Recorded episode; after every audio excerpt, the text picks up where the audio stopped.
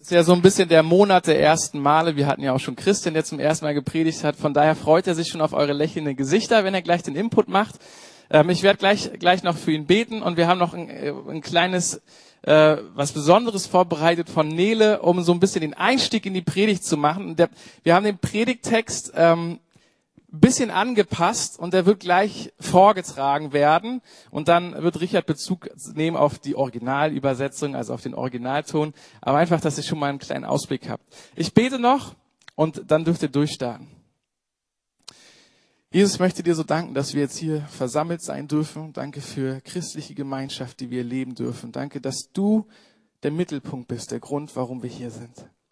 Und wir wünschen uns, dass du heute Morgen zu uns sprichst, dass du uns neue Dinge offenbar machst. Und wir wollen das, was in unserem Herzen ist, dir auch wieder hingeben und sagen, Herr, hier, hier sind wir, wir lieben dich, sprich du zu uns. Und das erwarten wir, dass du das heute Morgen übersetzt für uns, Geist Gottes, dass du die Worte, die gesprochen werden, dass du sie in unsere Sprache, in unser Empfinden für uns übersetzt. Wir singen Richard, der dein Wort an dieser Stelle weitergeben wird und Nele, die ja einfach dich groß machen möchte durch das, was sie tut. Wir geben dir Ehre und preisen dich und öffnen unsere Herzen für dich, Herr. Amen.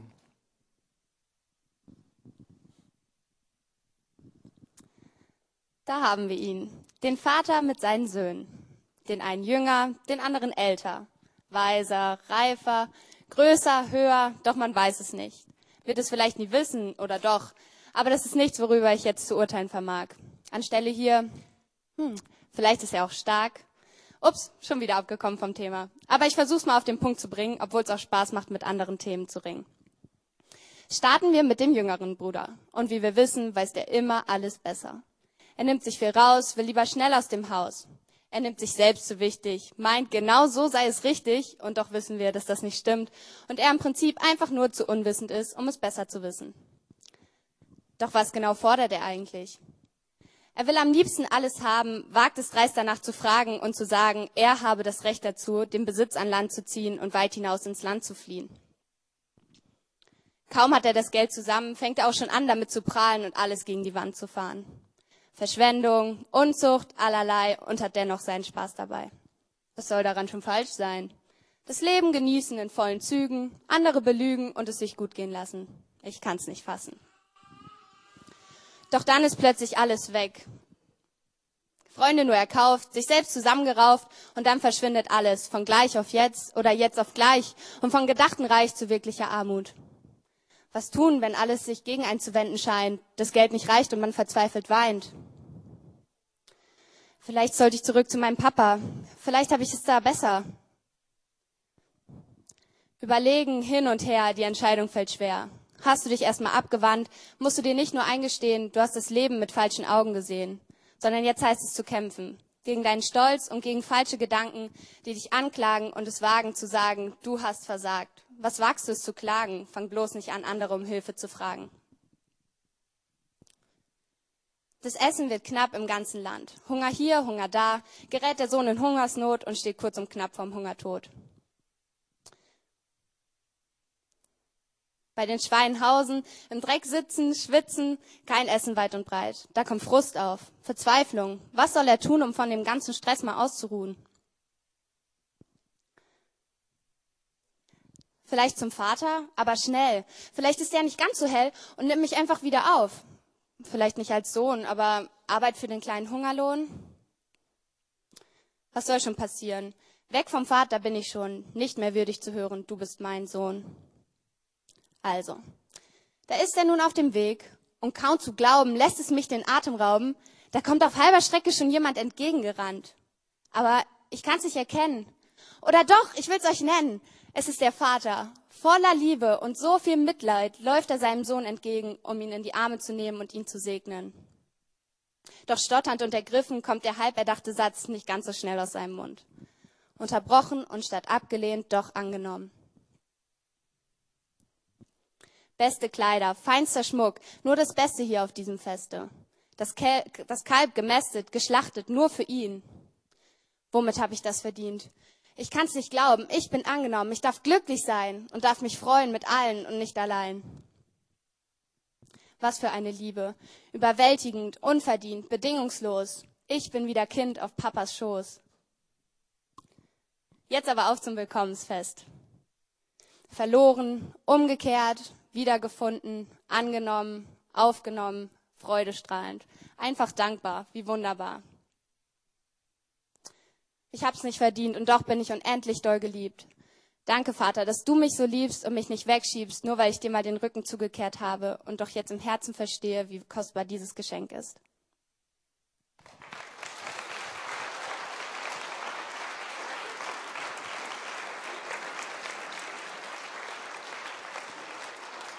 Danke, Nele. Das hat Nele selbst geschrieben, richtig großes Talent. Ich freue mich immer von dir, so, so eine Geschichten zu hören.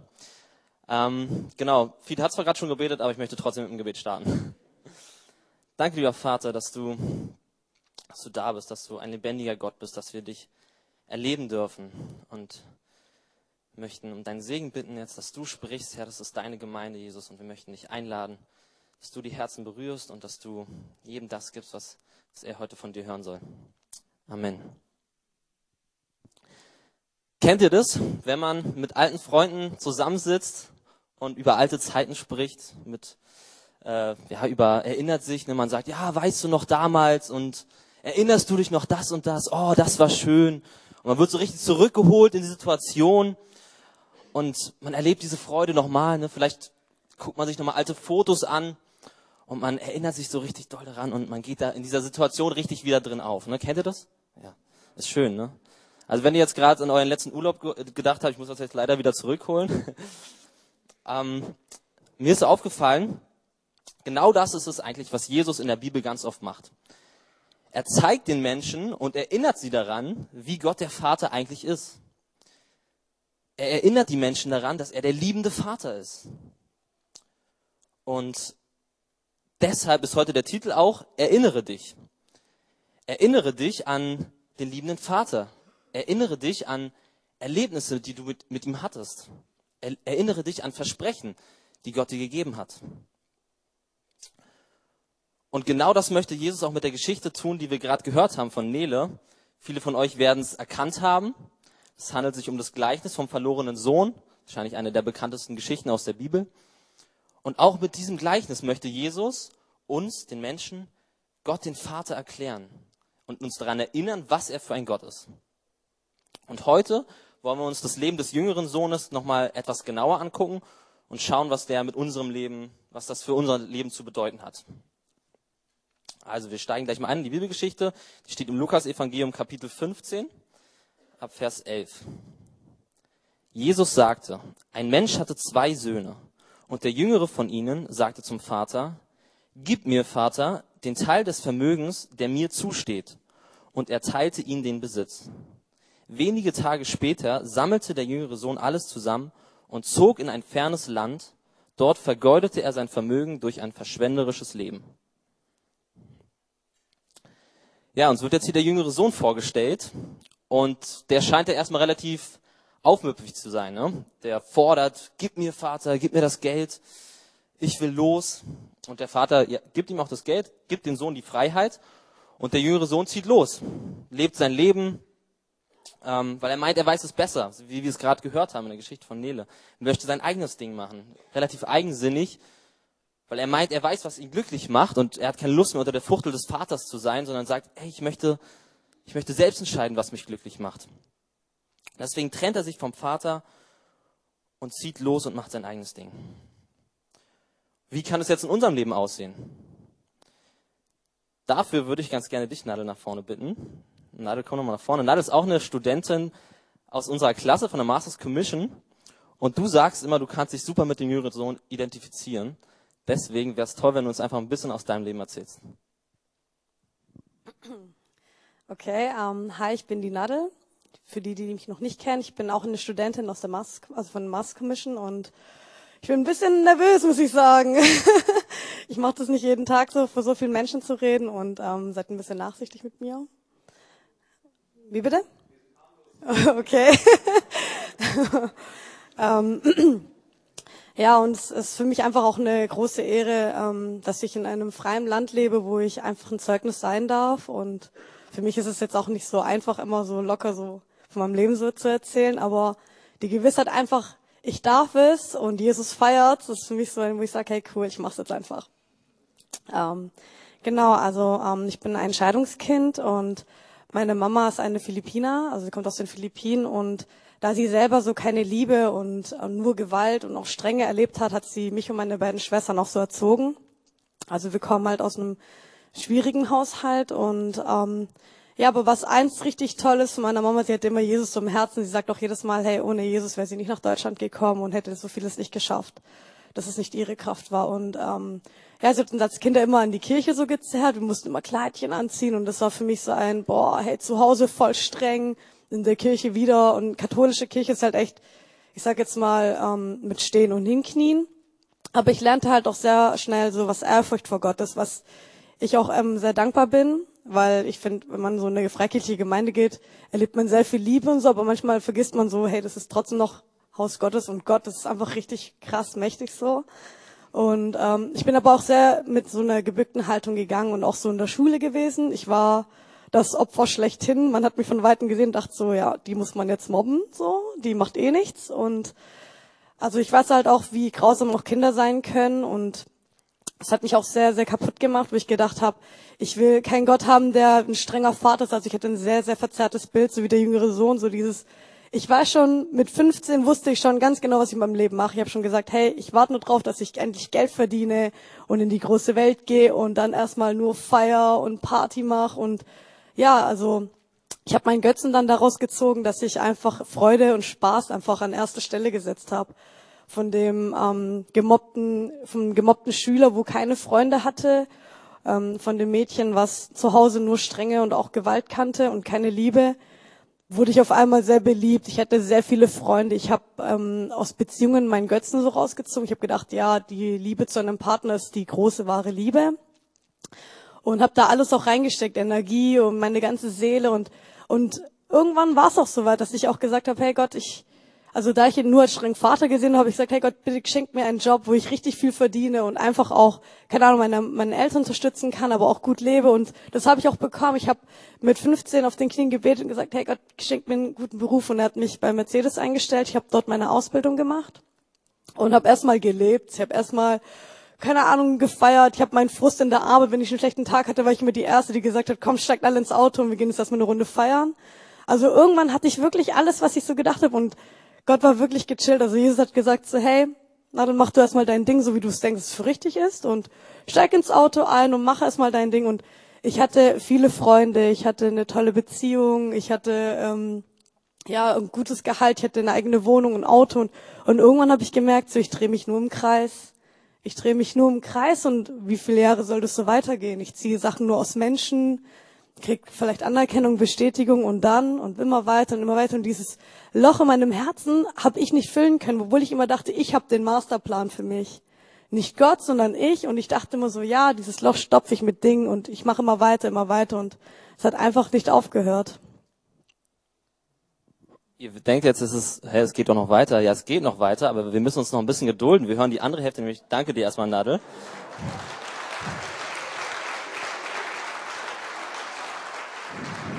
Damit, damit die Spannung auf, auf, aufgebaut wird. Ähm, du hast es so schön gesagt, ne? Du hast eben gesagt, du hattest irgendwie noch dieses Loch im Herzen. Und du hast probiert, dieses Loch zu füllen mit den Dingen, die dich anscheinend glücklich machen. Gefüllt mit Ding, wo du meintest, hey, das, das muss mich doch erfüllen, das muss mir doch Spaß machen, das ist doch das, was ich brauche. Aber hast irgendwie gemerkt, irgendwie ist dieses Loch immer noch da. Und so ein Loch kann durch verschiedene Dinge entstehen, durch Enttäuschung, durch ein falsches Gottesbild, durch Unverständnis oder fehlendes Vertrauen. Und diese Dinge, die bewegen uns dazu, eher unser eigenes Ding zu machen, eher selber zu entscheiden, was uns glücklich macht. Und in welchem Bereich bist du der jüngere Sohn? Wo nimmst du dein Leben lieber selbst in die Hand, weil du meinst, du wüsstest, was gut für dich ist, was dich glücklich macht und suchst in diesen Dingen Erfüllung? Wir schauen mal, wie die Geschichte des jüngeren Sohnes weitergeht. Vers 14. Als er nun alles verzehrt hatte, kam eine gewaltige Hungersnot über jenes Land, und er fing an, Mangel zu leiden. Da ging er hin und hängte sich an einen Bürger jenes Landes. Der schickte ihn auf seinen Acker, um die Schweine zu hüten und er hätte gerne seinen Bauch mit den Schoten gefüllt, die die Schweine fraßen, aber niemand gab sie ihm. Ja, und wir sehen da relativ deutlich, wo der Weg des jüngeren Sohnes jetzt hinführt. Eben noch dieses ausschweifende Leben geführt, Spaß gehabt, Erfüllung gesucht und auf einmal, zack, geht's runter. Kommt diese Hungersnot, Leid. Dem jüngeren Sohn geht's gar nicht gut. Und wie schlecht es ihm geht und wie perspektivlos der jüngere Sohn ist, das erkennen wir daran, dass wir genauer hingucken, weil er ist bei den Schweinen, er hütet die Schweine. Und wir müssen uns vorstellen, der jüngere, Sohn, der jüngere Sohn, das war ein Jude, und für Juden war das absolut unrein, in Kontakten mit Schweinen zu kommen. Und das heißt, es heißt in dem Text, dass er sogar diesen Fraß von den Schweinen essen wollte. Er war komplett am Ende und war einfach am Boden. Wie sieht so eine Hungersnot bei uns aus? Gut, ich meine, wir leben jetzt in Deutschland, da ist Hunger nicht gerade unser größtes Problem, Gott sei Dank. Aber ich glaube, wir haben ganz andere Hungersnöte. Hungersnöte in unserem Herzen so, wovon Nadel gerade gesprochen hat, dieses Loch in unserem Herzen, das sind Hungersnöte in unserem Leben. Und ich glaube, jeder von uns hat so eine Hungersnot. Wo bist du perspektivlos? Wo weißt du nicht weiter? Oder wo suchst du nach Wahrheit? Oder wo, wo fühlst du dich ausgelaugt? Suchst Erfüllung, suchst Annahme oder fühlst dich nicht geliebt und suchst nach Liebe? Was ist deine Hungersnot? Wie reagiert der, der jüngere Sohn, als er jetzt da so am Boden liegt? Vers 17 und 18. Da ging er in sich und sagte, wie viele Tagelöhner hat mein Vater, die Brot in Fülle haben, und ich komme vor Hunger um. Ich will mich aufmachen und zu meinem Vater gehen. Da ging er in sich. Was heißt das? Da ging er in sich. In uns gehen. Fokussieren, ruhig werden. Alles andere ausblenden. Ich, ich stelle mir das so vor, alles andere, seine Sorgen, dieser Hunger, alles kreist um ihn und auf einmal ist es wie, als ob jemand so einen Stopp drückt, so eine Stopptaste drückt und auf einmal bleibt alles stehen und er ist in dieser Stille und kann sich konzentrieren und wird ruhig. Und das ist so der Moment, wenn der Heilige Geist wirkt. Das ist wie, wenn wir uns selbst aus einer anderen Perspektive sehen, als ob wir aus der dritten Perspektive auf uns herunterschauen und, und unsere Situation nochmal genauer angucken und unser Leben, die Dinge, die wir getan haben, nochmal aus aus einer anderen Perspektive quasi sehen und, und das hinterfragen. Und der jüngere Sohn ist in diesem Zustand, in diesem In sich gehen. Und was ist dann? Er erinnert sich an diese Fülle. Er erinnert sich ans Brot in Fülle steht im Text und er erinnert sich an die Herrlichkeit, die er beim Vater hatte. Er erinnerte sich daran, wie sehr sein Vater ihn geliebt hat. Er erinnerte sich daran, was, wie gut es ihm dort ging, welches Vertrauen der Vater ihm entgegengebracht hatte. Deshalb erinnere dich. Erinnere dich an Momente, wo du die Liebe des Vaters gespürt hast. Erinnere dich daran, was Jesus für dich getan hat. Und erinnere dich an Versprechen, die Gott dir gegeben hat. Erinnere dich an Momente, wo, wo du Gott erlebt hast, hast und gedacht hast, wow, Gott, du bist so gut. Bei mir war das so, als ich zum ersten Mal wirklich verstanden habe, was Jesus für mich getan hat, als ich verstanden habe, dass Jesus für mich am Kreuz gestorben ist und dass Gott mein liebender Vater ist, der mich über alles liebt. Ich konnte nicht mehr, ich wollte nichts mehr anderes, ich wollte nur noch das erleben, weil ich verstanden habe, wie sehr er mich liebt und was, was ich da habe für eine Fülle. Er ist mein liebender Vater. Und deshalb bin ich umgekehrt von meinen eigenen Versuchen, Erfüllung zu finden. Ich bin umgekehrt von, von meinen eigenen Versuchen, diese Fülle zu finden, weil ich verstanden habe, Gott, nur du hast diese Fülle für mich und du willst diese Fülle für mich. Und genau das sehen wir beim jüngeren Sohn.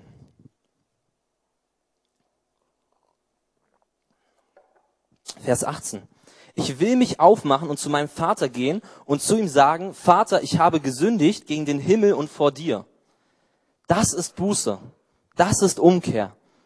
Der jüngere Sohn bekennt seine Sünden und kehrt zurück zum Vater. Und zwar aktiv, ne? Ist nicht passiv. Ich meine, der jüngere Sohn geht sein Leben und ist dann an diesem Punkt, ist dieser Stopptastenpunkt, ne? In diesem In sich gehen, wo ihm das alles nochmal klar wird. Und er hätte auch sagen können, nein, ich schaff das, jetzt bloß nicht aufgeben und umkehren. Nein, ich schaff das, ich mache das alleine weiter. Hätte er auch sagen können. Aber nein, er sagt, ich muss zurück zu meinem Vater. Er hat die Fülle. Nur er hat die Fülle für mich. Deswegen dreht er sich um. Aktiv. Da steht nicht irgendwie, er wurde umgekehrt oder der Heilige Geist hat ihn umgekehrt. Nein. Er muss es selbst tun, dreht sich um und kehrt zurück zum Vater. Weil er weiß, nur bei dem Vater finde ich, was ich suche. So, Nadel, jetzt sind wir gespannt, weiter von deiner Geschichte zu hören. Komm doch bitte wieder nach vorne. Wir sind gespannt, wie jetzt dein Weg hier zur Masters Commission gekommen ist. Genau, es geht ja weiter. Also vom Anfang mit der Schule und zu Hause bis jetzt stehen geblieben zu meinem Partyleben, wo ich ja wirklich aktiv die Freude so in der Welt so gesucht habe. Und ähm, ich hatte auch einen guten Bezug zu meinem Vater, nur mein Vater war jetzt nicht wirklich oft so da, dass ich jetzt sagen könnte, okay, ähm, genauso habe ich Gott gesehen, weil oft ist es so, wie die Kinder so ihre Eltern sehen, so haben die auch so den Bezug zu Gott. Und ich hatte ein total verzerrtes Bild. Ich hatte einen strengen Gott, ich hatte einen Gott, wo ich nicht immer hingehen konnte und gar keine Beziehung. Aber mit Jesus war die Beziehung gut. Aber mit Gott war so Gott als Vater war für mich so total fern. Und obwohl ich auch ähm, in eine freikirchliche Gemeinde zwar kam, hielt es ja nicht ab, dass ich trotzdem mein Leben so lebte, wie ich Bock drauf hatte. so. Und ähm, ja, es ging einfach so weit. Also die Jahre vergingen, die Jahre vergingen und ähm, ich hatte einen richtig krassen Autounfall. Also ähm, ich wollte links abbiegen und am Feierabend fährt keiner gern 50, sondern da rasen die am besten nach Hause und da ist einer entgegengekommen und ist halt nicht die äh, Geschwindigkeit 50 km, so ist er nicht gefahren und ist voll frontal in mich reingerast und mein Auto hat sich gedreht und ist richtig nach vorne geschleudert. Also ich hatte ein Airbag, der Airbag wurde ausgelöst und ich hatte ähm, von Gott wirklich krasse Schutzengel, die mir ähm, einfach die Hände auch aufgelegt haben und ich hatte Prellungen nur an der Brust. Wo ich gesagt, das hätte auch anders aussehen können, weil ich eigentlich in der Zeit sehr ähm, starker Smart 42-Fahrer bin und ähm, die, wo das Auto kennen, das ist ein Ball. Und wenn da ein Auto gegen mich geknallt wäre, ich wäre, keine Ahnung, bis zum Mond geflogen. Also das war für mich wirklich eine Bewahrung von Gott. Wo ich mich dann auch gefragt habe, so, hey Gott, ich weiß nicht, warum hast du mich da gerettet oder was ist da passiert? Und da bin ich auch so wie der jüngere Sohn in mich gegangen. Und wenn man mich fragen würde, wann hast du dich so zu Jesus bekehrt? Und ich dachte die ganze Zeit, habe ich schon. Aber dann müsste ich sagen, das war bei mir in der Küche, als der Heilige Geist in mir gesagt hat, so hey, les mal in der Bibel. Ich habe die Bibel genommen und da kam die Kreuzigung von Jesus nochmal richtig krass von meinem Leben, wo ich gesagt habe, hey, er hat so viele Sachen für mich gemacht, er hat sich so hart bestrafen lassen für nichts, obwohl er immer die Perfektion in sich war. Und wie ich gesagt habe, und ich jammer rum oder, oder ich, ich suche oder ich versuche meine Sachen mit Sachen zu füllen, die vergänglich sind. Und das war dann so ein Prozess, was ich bis heute immer noch gebe und noch nicht fertig bin. Also ich habe dann wirklich gesagt, Herr Jesus, ich nehme dich an, ich, ich, ich vertraue auf die Versprechen, dass wenn ich wirklich nach Gott suche, dass du dich auch äh, zeigen lässt.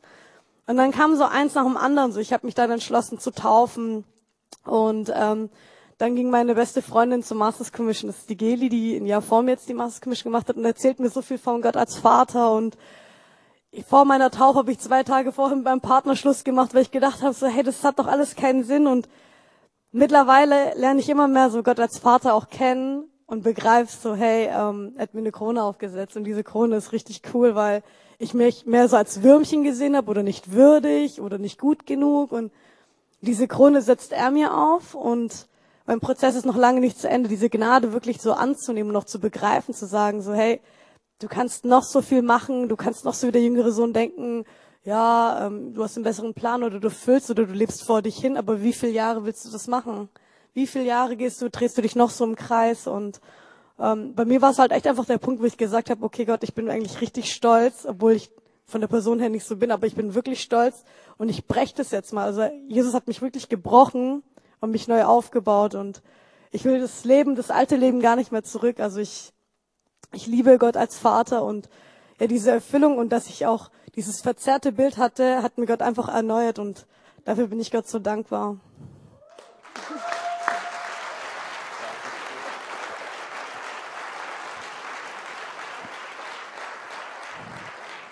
Ja, ich könnte jetzt eigentlich aufhören zu predigen, weil dein Zeugnis ist so stark und ich kann es ja bestätigen, weil ich das ja auch miterlebe und es ist einfach so toll zu sehen, wenn, wenn wir daran aufgehen und mehr verstehen, wer der Vater ist und wie sehr er uns liebt und du gehst darin auch auf und das sehe ich und das ist einfach toll.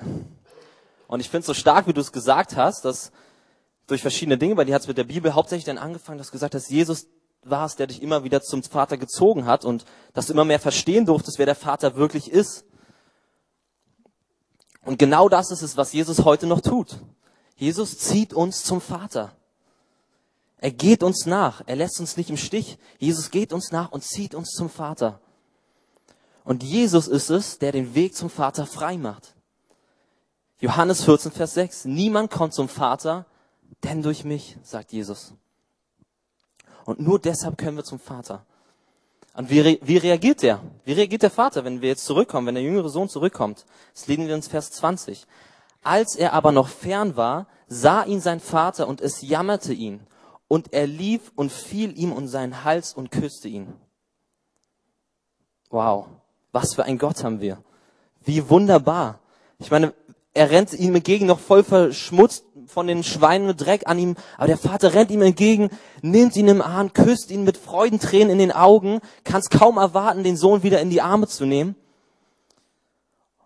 Und so ist unser Gott. Das ist kein nachtragender Gott. Das ist kein Gott, der sagt, du, wir müssen uns wieder rechtfertigen, wir müssen es wieder gut machen oder wir müssen uns diese Liebe wieder erarbeiten. Nein, er liebt jeden einzelnen von uns so sehr und er schenkt uns seine Gerechtigkeit. Und wir kehren auch nicht um, damit uns vergeben wird. Es ist irgendwie keine Leistung, die wir erbringen, damit wir irgendwas empfangen dürfen, sondern wir kehren um, weil uns schon vergeben ist. Wir können nichts hinzutun. Es ist schon vollbracht. Jesus ist schon für uns am Kreuz gestorben. Und allein deshalb können wir zum Vater umkehren. Allein deshalb können wir in diese Fülle kommen. Johannes 10, Vers 10. Jesus sagt, ich bin gekommen, damit ihr die Fülle des Lebens habt. Ich bin gekommen, damit ihr die Fülle des Lebens habt. Was für ein Satz. Die Fülle des Lebens. Allein bei Gott, allein durch Jesus. Und wir wollen uns gleich eine Zeit nehmen, genau wie der jüngere Sohn, Lass uns ein, zwei Minuten Zeit nehmen und in uns gehen. Genau wie der jüngere Sohn es getan hat. Und vielleicht merkst du, dass du, dass du in dieser Hungersnot bist. Oder dass du irgendwie so ein Loch im Herzen noch hast. Dann nutze die Möglichkeit und, und sag, Gott, wenn du wirklich der liebende Vater bist, dann hilf mir. Hilf mir da raus. Ich will dich mehr verstehen als liebenden Vater. Jesus, komm du in mein Leben. Ich brauche dich. Zieh mich zum Vater. Oder vielleicht sagst du, du bist schon länger mit dem Vater unterwegs, aber du merkst, dass du in manchen Bereichen trotzdem noch deine eigene Wege gehst. Wo es Bereiche gibt, wo es dir schwerfällt zu vertrauen, wo, es, wo du dir Sorgen machst. Oder wo du denkst, du musst dich ja um Sachen selbst kümmern. Dann erinnere dich heute an die Versprechen des Vaters, dass er sagt, er hat die Fülle für dich. Allein bei Gott findest du diese Fülle und kannst zu ihm beten und sag, Herr, Herr, hilf mir, dir zu vertrauen. Hilf mir, in diese Fülle zu kommen. Und wenn du sagst, du bist fest schon in den Armen des Vaters geschlossen, ist auch super, aber vielleicht fällt dir eine Person ein, wo du sagst, ja, die ist irgendwie verrannt oder die ist in so einer Hungersnot, dann nutze die Zeit, um diese Person zu segnen und für diese Person zu beten. Wir werden jetzt einfach diese ein, zwei Minuten haben, wo, ja, wo wir einfach gerne unsere Augen schließen können und wir auf Gott hören können und das Gesagte reflektieren lassen können.